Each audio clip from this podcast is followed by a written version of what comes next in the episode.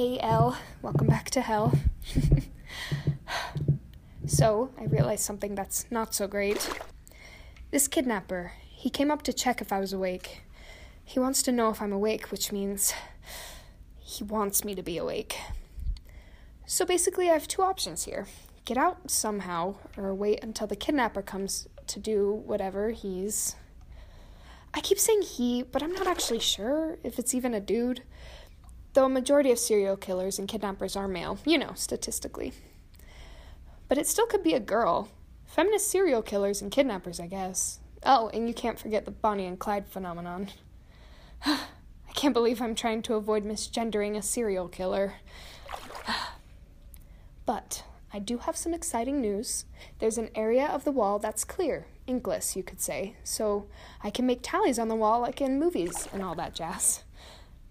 I've never used that phrase, all that jazz, before.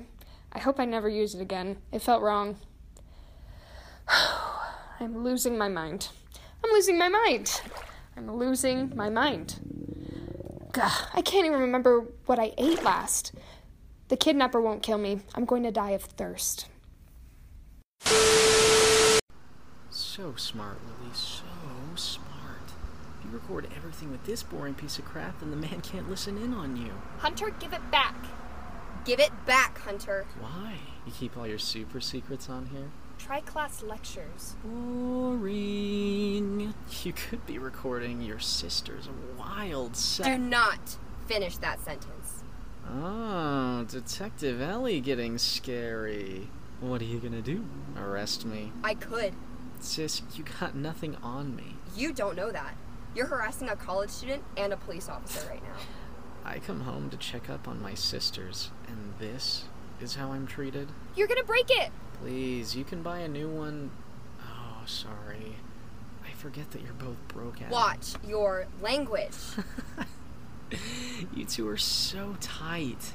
You'd have more fun if you'd loosened up a bit. Fun like you have? Yeah, I'm not looking to get any DUIs at this point. I bet you don't even have beer here, huh? Maybe a wine bottle from that one time you cooked a nice steak for you and the good old boy toy. His name is Bruce. I know his name. I'm sure you know that we could call this breaking and entering. You open the door, pumpkin. Trespassing? Leave the legal No. leave the legal crap to your sister. She's obviously the tight end, but in this dynamic, I'll take that, hey, Oh, thank heavens. and you will get out of my home. Right now.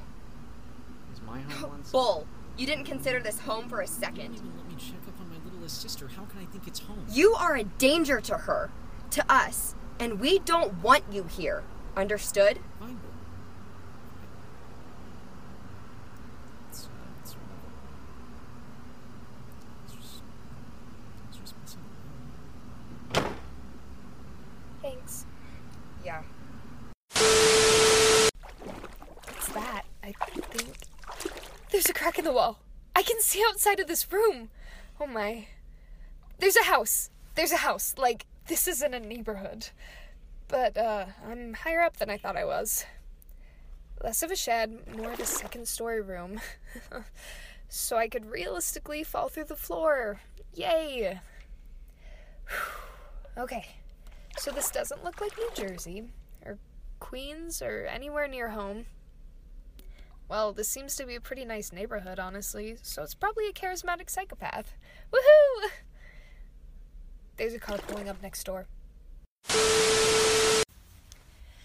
In creating the character of Scout, I researched into the tendencies of psychopaths and serial kidnappers.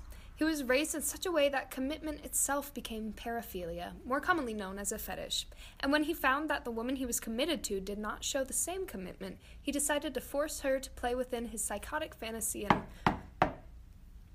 That sounds like a fun project. it's, th- it's for my 3121 seminar. Lots of character creation. Ooh, fancy. Well, can I tear you away from your fake psycho boy? There's a real human boy here to see you.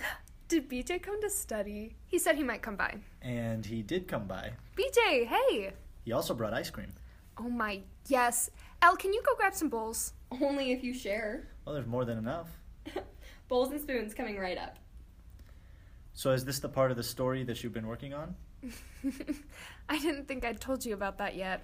You haven't, but I assumed, you know, since you're always typing something that is definitely not notes. Yeah, of course. Yeah, this is my work in progress. About a serial killer? Psychopathic kidnapper? Same difference. Hmm. Well, I think there's plenty. I think there's a pretty big difference. One murders people. And the other gives people traumatic experience that could end in death. Okay, okay, fine, you're right. Why the name Scout? His parents named all the kids after characters from To Kill a Mockingbird.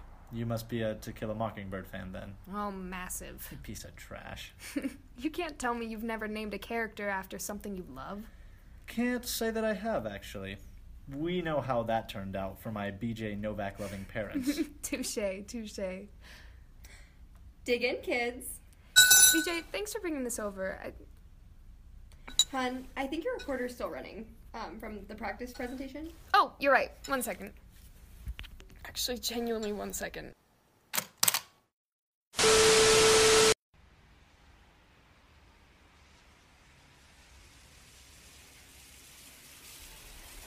There's a car pulling up next door. It's a minivan. It's a freaking SUV with like a family in suburbia. Holy frick! A whole family. They could hear me. Help! I'm in here! Help! Your neighbor is holding me hostage! Help! Help me! Help me, please! I'm here! I need help! I. This has been Isolation, Episode 2. Suburbia, starring Maya Mortensen as Willa Hawthorne, Colleen Simpkins as Elliot Hawthorne, and Jack Sultan as BJ Rhodes. Special thanks to Danny Daw for his scene this week as Hunter Hawthorne.